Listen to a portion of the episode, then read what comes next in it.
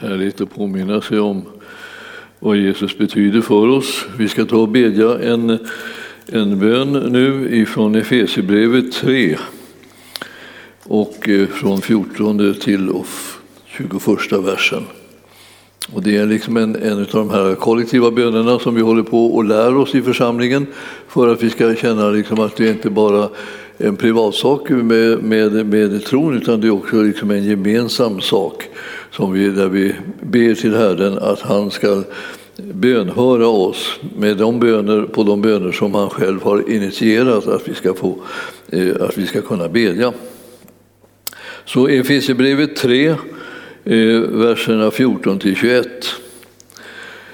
Därför böjer vi våra knän för dig, Fader, för dig från vilket allt vad Fader heter i himlen och på jorden har sitt namn. Och vi ber i församlingen att du i din härlighets rikedom ska ge kraft och styrka åt vår inre människa genom din Ande och att Kristus genom tron ska bo i vår församlings hjärtan och att vi i församlingen ska bli rotade och grundade i kärleken. Vi i församlingen ber att vi eh, då ska tillsammans med alla de heliga kunna förstå vad bredden och längden, höjden och djupet är och att vi i församlingen ska lära känna Kristi kärlek som går långt utöver vad någon kan förstå. Vi i församlingen ber att vi i församlingen på detta sätt ska bli helt uppfyllda av all Guds fullhet du som förmår göra långt mer än allt det som vi i församlingen ber om eller tänker genom den kraft som är mäktigt verkar i oss i församlingen. Dig tillhör äran i församlingen och i Kristus Jesus genom alla släktled i evigheternas evighet. Amen. Ja, det där var en kollektiv bön och som vi har sagt och jag säger det liksom igen, jag tänker med att jag upprepar mig så småningom så tänker alla, nu säger han att vi ska be de här bönerna. Ja, det gör jag. De här bönerna, alltså det, det finns, de finns där på eh, papper där nere. Eh, och eh, då är det så att man ber i, tillsammans med den församling som man tillhör de här bönerna. Och det är fyra stycken böner som, eh, som, eh, vi, eh, som Paulus har skrivit ner och, och fångat upp från Herren att det här är vad församlingen behöver bedja. Och det är olika församlingar då. Det är både från Efesus och Filippi och, så, och sedan så är det också från Kolosse. Och de där bönerna de är sådana som vidgar ens vyer som man förstår. Det här är någonting som ligger på Herrens hjärta, att vi ska bedja sånt som också han vill, inte bara som vi vill. Vi får bedja om sånt som vi vill, men vi får inte glömma att bedja om sånt som han vill. Så därför så eh, har jag bara tagit och skrivit in det här och skrivit det i vi-form. Så allt för övrigt så är det bara bibelord alltså helt enkelt. Ingen nytt innehåll i bönerna, utan det är bara det att vi, vi tillsammans, alla vi som tillhör församlingar på olika sätt, eh, kan tillsammans med de församlingarna bedja sådana här böner. Och ni kan bedja dem varenda dag, eller ni kan bedja en, en bön åt gången, eller två eller tre eller så. Jag vet inte vad ni kan hitta på för någonting variant, men, men håll de här levande. För att det är, det är så viktigt att man börjar bedja saker som gör att man börjar ana vilken fantastisk tanke Gud har med sin församling som är hans kropp. Vad allt han, gott han vill göra i och genom den. Och hur han ska kunna liksom på något sätt vidga våra hjärtan så att de rymmer mycket mer än vad vi gör när vi bara får tänka våra egna tankar. Vi står här, nu ska vi sätta igång och bedja sådana böner som är mycket mer än vad vi har kunnat tänka ut. E-, eller liksom på något sätt liksom producera liksom från vårt eget behov bara. Då ska vi gå till första Thessalonikerbrevet, det första kapitlet här. Ja, ja, det här med att bedja, eh, om det är någonting som många har kommit på lite extra mycket kanske just nu i och med att vi har eh, en sån situation som vi har här i världen och i Europa. Då. Och det är klart, det berör väl hela världen. Alltså, eh, när människors dårskap börjar liksom, bli gränslös. Eh, då, då känner man liksom att eh, alla behöver hitta, vad, vad ska man ta sig till när, när, när människors ondska liksom eh, börjar bli, bli liksom, gå över alla breddar liksom, och man, att man inte tänker på konsekvenserna på det sättet utan man bara tänker på då kanske egna, egen vinning. Sådär. Ja, vad ska man göra? Man ska be. Och varför ska man be? Därför att vi har en bönhörande Gud. Och vi behöver veta att han hör bön. Och i all synnerhet så hör han naturligtvis sån bön som han själv vill att vi ska be. Och, eh, och han har gett många löften och de, de är vitt omfattande så här. Och eh, nu ska jag ta och eh, läsa liksom en slags uppmuntran till bön som jag tänkte tala lite grann om för att du ska vara vid gott mod. Du tänker så här, det är så mycket som man ber om och ber och ber och ber och ber och ber. Och ber och så är det så att man eh, verkligen ser bönesvaren och var är de och så där och eh, eh, hur länge ska man vänta på det ena och det andra? Och nu är det många som är, som är förtvivlade och ropar och, och, och, och man ser människor hela tiden på, på, på tv liksom, som gråter liksom, över, över sin oro liksom, och, eh, som de har för alla, alla möjliga, stora och små, som de har, har skilts ifrån, som de inte vet hur de, hur de ska kunna skydda eller hjälpa eller så. Det här, det här är, en, det, det är, en, det är en otäck eh, situation i livet. Och eh, då, när vi tittar på första Thessalonikerbrevet så eh, är det där från första kapitlet och med, börjar med andra eh, versen. Och eh, eh, det, det, är så konstigt det där ibland att man får liksom ta sig samman ibland när man är i nöd. Och, eh, och uppmuntran och uppmaningen blir från bibelordet, då ska vi börja tacka Gud. Och det är inte precis det första som man tänker på när man är i nöd, utan då tänker man liksom på hjälp. Och, och, och kom och grip in på något övernaturligt sätt. Jag kan inte förstå hur det ska gå till, men, och, och jag, jag, kan inte ge Gud några råd nästan. Så jag tänker så här, det är ju förtvivlat. Han skulle behöva jättemycket råd nu, men det behöver han ju inte. Utan det är så att säga, vi själva som ska komma ihåg att vi har en bönhörande Gud. Och han är likadan. Det är inte han som har blivit annorlunda när vi kommer in i nödsituationer i livet, utan han är densamme. Men vi ska komma ihåg det då, då behöver vi börja tacka. Och vi kan alltid ha anledning i överflöd att tacka Gud. Då står det så här från kapitel 1 och vers 2. Vi tackar alltid Gud för er alla när vi nämner er i våra böner. Ty inför Gud, inför vår Gud och Fader så tänker vi ständigt på er. Eh, er först er gärning i tron, så för det andra er, ert arbete i kärleken och för det tredje er uthållighet i hoppet till vår Herre Jesus Kristus. Ja, ni sa, nu la jag ju till där, ett, två, tre så här, men det, det beror på det att jag har liksom någon gång eh, liksom formulerat och sagt att det här, vad är det för viktiga saker som vi har med? Det är tre saker där. Alltså det handlar om gärningen i tron. Alltså det finns, den som har tro får en slags gärning som åtföljer tron. När tron är närvarande så blir gärningarna frukten. De blir gärningarna i vad vi säger vad vi, vad, och vad vi tänker och eh, vad vi gör. Alltså. Det blir konsekvensen av att vi har en levande tro. Och sen, finns det, och sen är den andra punkten var alltså ert arbete i kärleken. Vad är det som är själva drivkraften till att du och jag gör saker och ting eh, som eh, är till välsignelse och till glädje för Guds rike och för människor runt omkring oss? Jo, det är det att vi har mött en kärlek som gör att vi bär frukt också. Och sedan är det där Eh, den tredje punkten var ju där, som står i tredje, tredje versen, där, er uthållighet i bönen. Hur ska vi, hur ska vi kunna hålla ut? Hur ska vi, hur ska vi klara av att inte ge, ge upp? Ja, eh, vårt vår uthållighet i hoppet står det liksom, och det, det hoppet formulerar vi liksom i våra böner. Det här är det som vi tror att Herren ska vilja ge oss och vi hoppas att få bönesvaret. Och vi kommer inte ge upp och vi kommer inte tappa taget därför att uthållighet är en del av den konsekvens som det är att känna Gud. Så ju mer du lär känna Gud, desto mindre eh, eh, kommer din tillvaro att bli hopplös.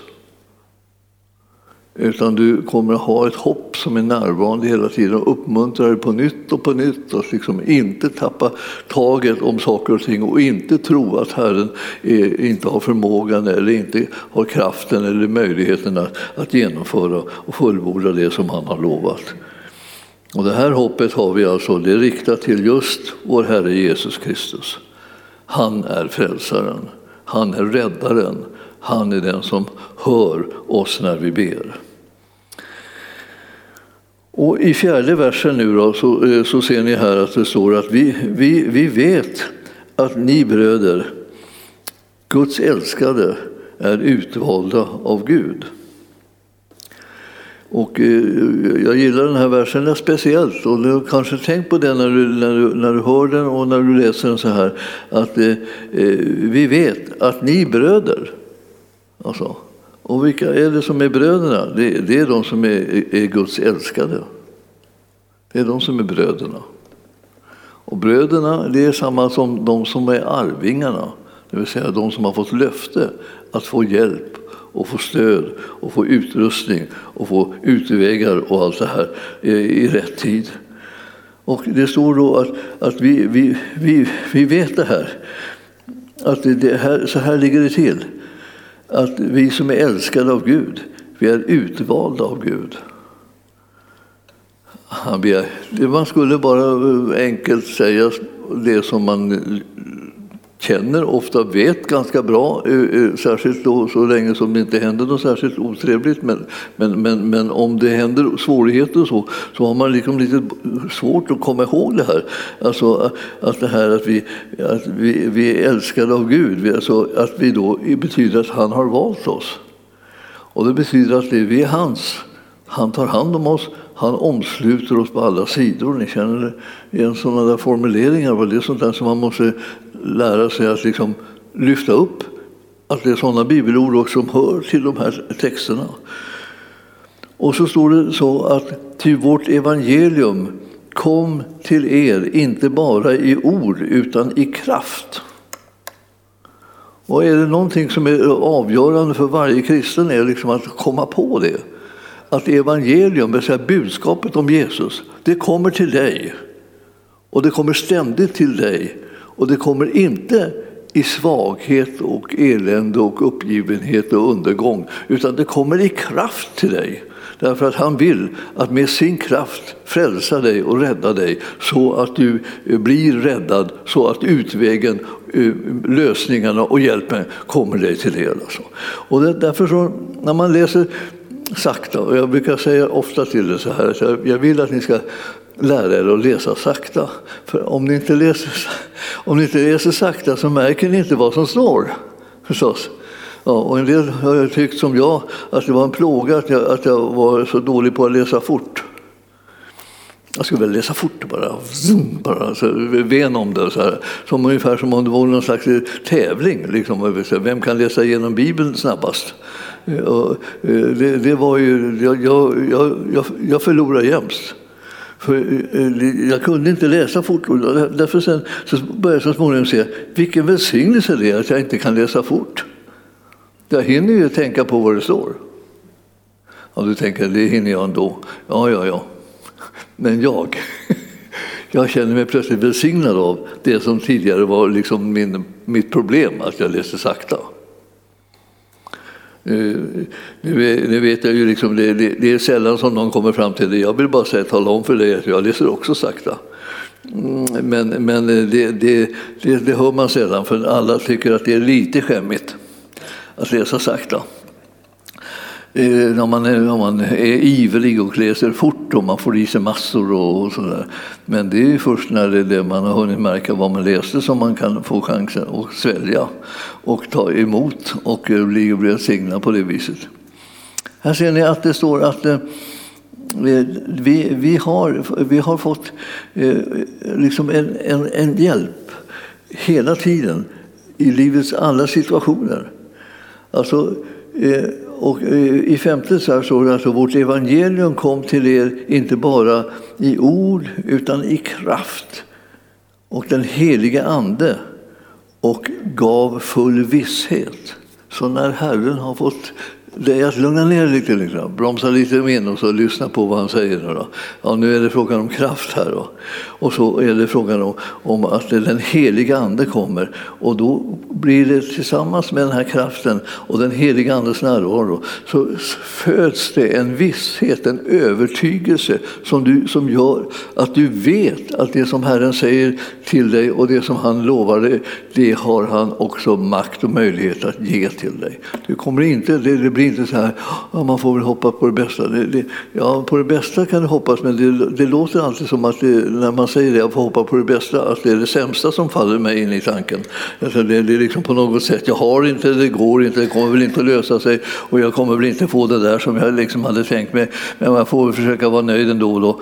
Men, men så säger han inte. Han säger att det, det, här, mm, det här är inte bara, evangelium är inte bara en massa ord.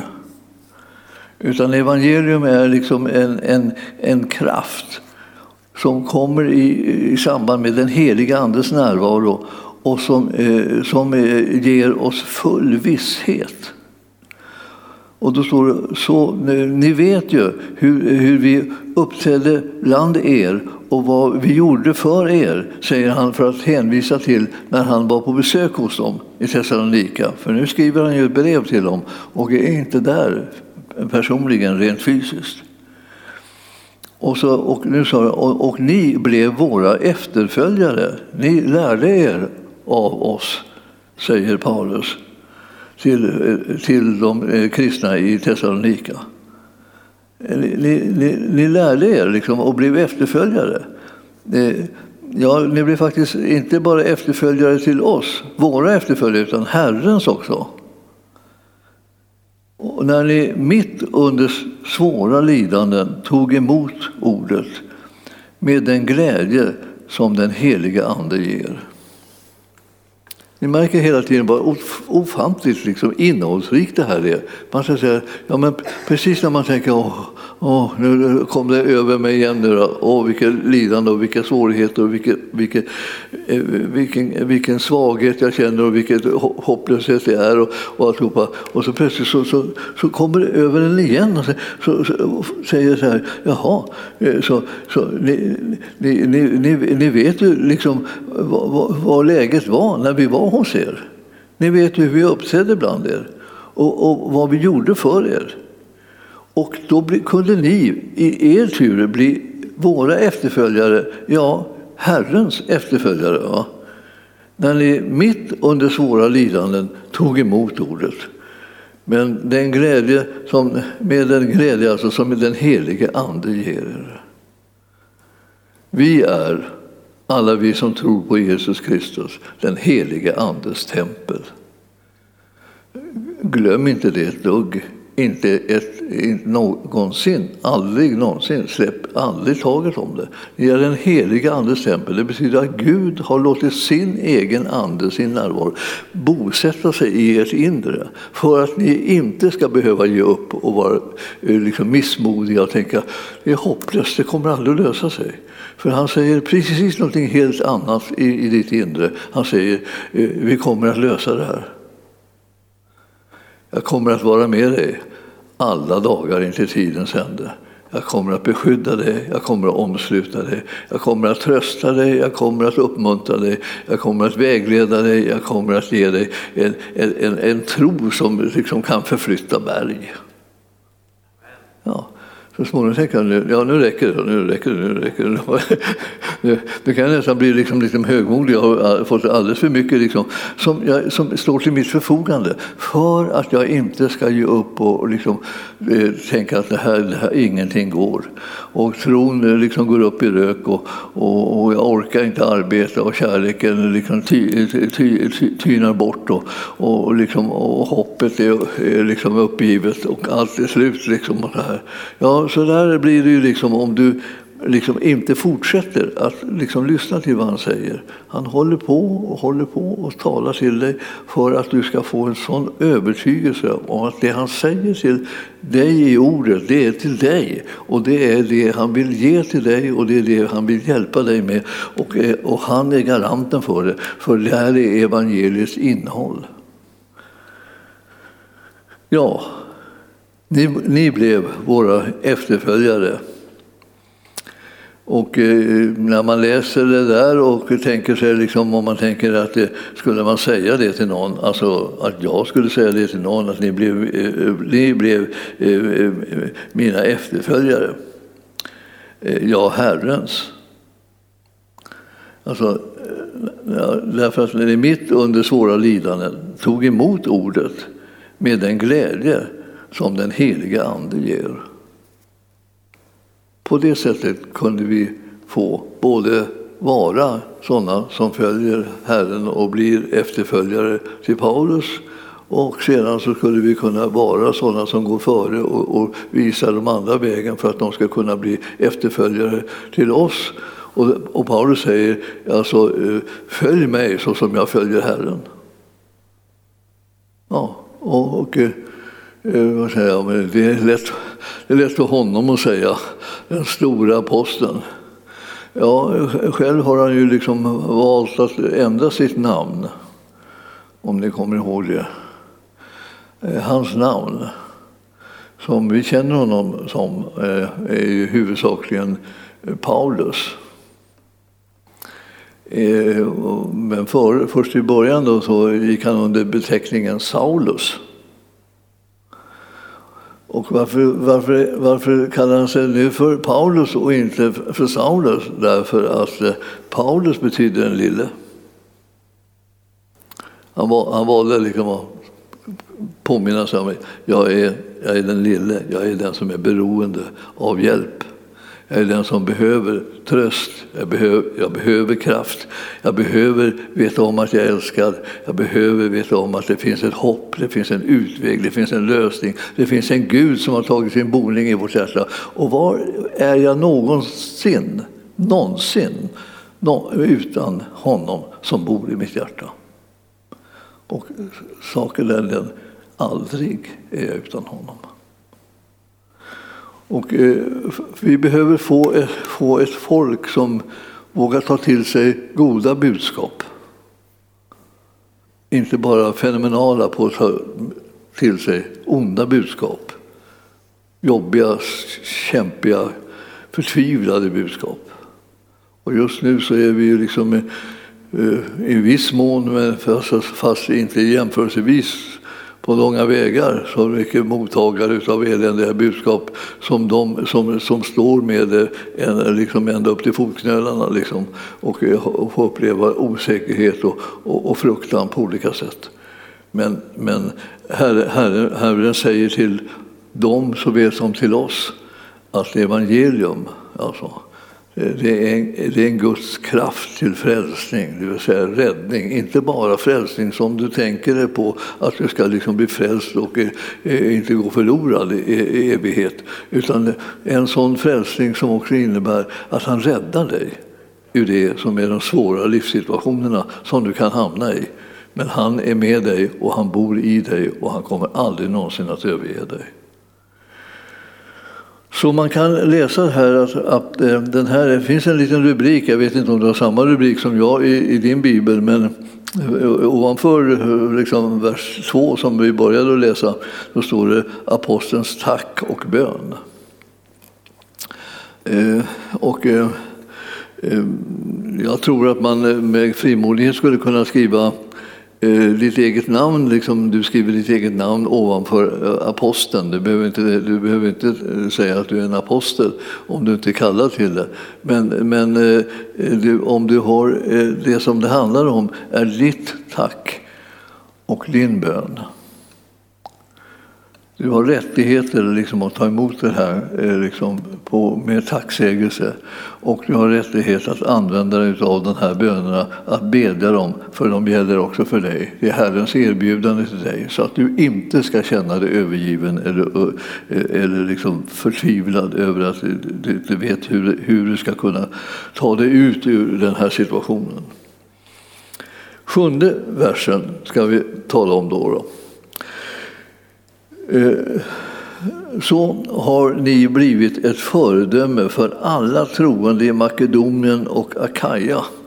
Ja, Makedonien och Akaja, ja, det är liksom det där som vi hittar i Grekland om vi, eh, nu för tiden så var det bitar, delar av Grekland då. då.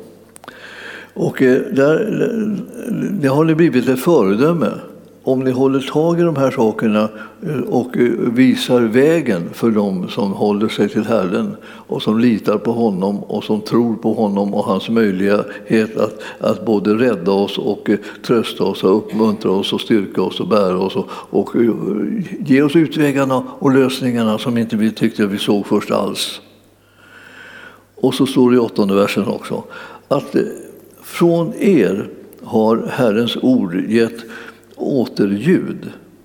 Inte bara i Makedonien och Akaja, utan överallt har er tro på Gud blivit känd så att vi inte behöver eh, säga något. Alltså, Paulus säger så här, jag behöver inte hålla på och berätta för er alla de här sakerna, för att ert exempel har gjort att eh, liksom, människor har fått hopp när de tänker på hur ni har hållit fast vid det som Herren har gjort och utlovat och tagit er till er och kommer ihåg att han bor i er och att ni är den heliga Andes tempel. Alltså det, det, är en, det, är en, insikt som kommer att göra dig strålande trygg. Alltså. Och jag, jag, jag tänker så här, jag har sällan liksom, genom åren jag har liksom riktigt liksom stannat vid den här. Och eh, det, det var, jag, jag tog en liten, en liten tupplur under, under, under dagens lopp. Och eh, när jag vaknade eh, så hade jag den här böneuppmuntran liksom, rullande liksom i mig. Och jag tänkte, var står det? Jag måste leta, leta reda på det. Och så står det här och med en sån komprimering så att man kan säga det här det, det, det är så sagligt härligt så att, att eh, det, det liknar knappt något. Och nu är vi nästan på sluttampen på det här nu då. För jag vill säga, det ska inte vara så att det här glöms bort av dig. Det är meningen att du ska vara rustad för det här för att du i din tur ska kunna rusta andra. Du måste kunna uppmuntra andra. Det blir alldeles för många människor överallt hela tiden som håller på att grips av liksom förtvivlan och uppgivenhet och sånt här. När man märker att en sån dårskap som man nästan inte trodde trodde längre liksom att det skulle kunna finnas eller praktiseras i världen som att sätta igång och kriga. Alltså, och eh, eh, eh, mitt inne i Europa. Man, man, man tänker, vilken, det är en sån dårskap så det liknar inte loss. Men då, då behöver man veta det här. Alltså. Och vers 9 nu då, och eh, 10 är de två sista verserna som vi kommer att tala om nu då, ikväll bara. Själva eh, berättar de om hur vi blev mottagna av er och hur ni omvände er till Gud bort från avgudarna för att tjäna den levande och sanne guden och vänta på hans son från himlen, honom som Gud har uppväckt från de döda, Jesus, som har frälst oss från den kommande vredesdomen. Den här innehåller ju så mycket häpnadsväckande information som man nästan tänker, det är tur att jag lever idag som jag, jag kan få del av den här informationen. Men så, underbart! Va? Alltså, eh, man, har, man säger så här, vi, alltså vi, vi, vi, vi eh, eh hör ju liksom att ni själva berättar eh, hur, hur eh, vi blev mottagna av er. Ni vittnar om liksom hur, hur, hur de reagerade på när de mötte de här missionärerna och eh, apostlarna och eh, de Herrens tjänare som kom i deras väg. Och eh, hur, hur ni då eh, omvände er till Gud, bort från alla avgudarna för att tjäna den levande och sanne guden. Tänk vad, vad, det, vad det slår in liksom rakt i vår tid, liksom, när, när, man till och med i kyrkorna tror att det går bra och eh, samtidigt liksom tjäna avgudar som att tjäna den levande guden. Och man kan tänka, ja, vem skulle kunna tänka en sån dåraktig tanke? Eh, eh, men nu är den redan tänkt och eh, liksom praktiserad ibland av kyrkorna. Att man tror att det Eh, allting eh, övernaturligt eller osynligt eller eh, vad vi kan säga, alla liksom, onda andemakter och goda och vartannat, det är ungefär samma sak, det kan vi liksom blanda ihop.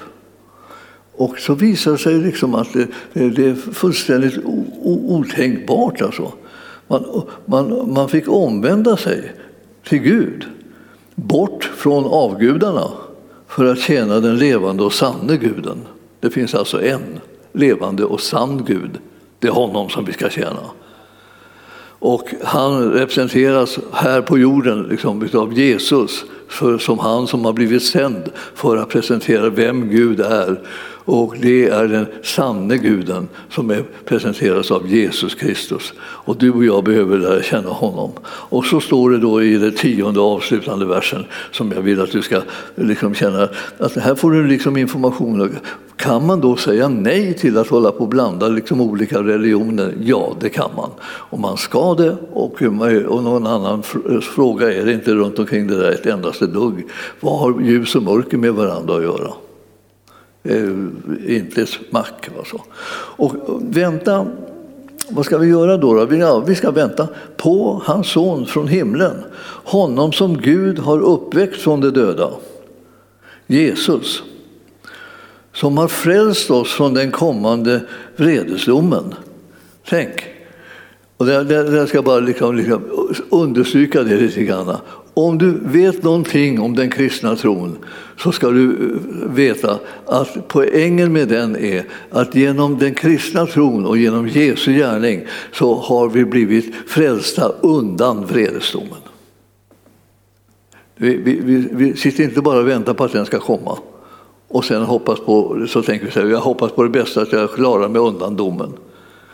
Det, är fullständigt för sent att börja tänka på att jag, att jag någon gång i framtiden, eh, när domen kommer eh, över mig, ska klara mig undan den. Jag är, har redan klarat mig undan den. Hans namn är Jesus. Hans död är en fullkomlig försoningsdöd. För var och en som tror på Jesus och tar emot honom i sitt hjärta blir man, kommer man undan vredesdomen. Det väntar inte någon dom som hänger över en hela tiden om man lever i osäkerhet hela sitt liv och, och ångest och, och tänker så här, hur ska det gå, hur ska det gå?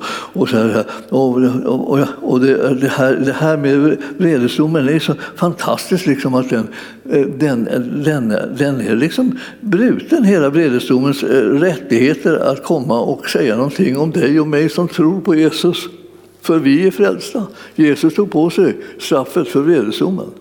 Därför dog han, led i vårt ställe och begravdes, betalade hela priset. Och när priset var helt och fullt betalt, då uppstod han ifrån de döda. Och nu sitter han på Faderns högra sida i himmelen och manar gott för oss. Eller, jag har ju gått omkring hela tiden och tänkt att eh, ja, så, så till slut så får man se om man klarar sig undan vredesdomen. Det, det, det vet man ju, det är det sista som, som man kommer göra här på jorden, det är att vi liksom ställas inför vredesdomen. Det är inte alls det sista du kommer att göra. Liksom. Du kommer komma tillbaka här på himlens skyar tillsammans med Jesus. Du kommer uppryckas till den himmelska världen och du, du, kommer att vara, komma här tillbaka sen. Och det här är liksom en, en segersituation eh, då Jesus rider på häst. Och vi, ja, nu vet jag inte hur pass mycket ni är bekanta med hästar, men det är ovanligt snälla hästar tror jag. Liksom. Jag kommer ihåg, jag hade, jag hade eh, döttrar så här, och eh, de var inte så långa då, då när de började rida ska de rida då. Men då, då, då, då hade hästarna såg ut så otroligt höga och stora. Va? Så där, och så, så kom plötsligt liksom en, en, en av döttrarna farande på en sån här stor svart häst så här, och hon satt där uppe som en liten prick. Och jag tänkte, det här är ju livsfarligt. Tänkte jag, liksom så här. jag skulle aldrig, aldrig sätta mig sån fast jag är vuxen. Liksom. Jag skulle aldrig sätta mig på en sån här häst. Det måste ju vara någon liten jordnära häst då.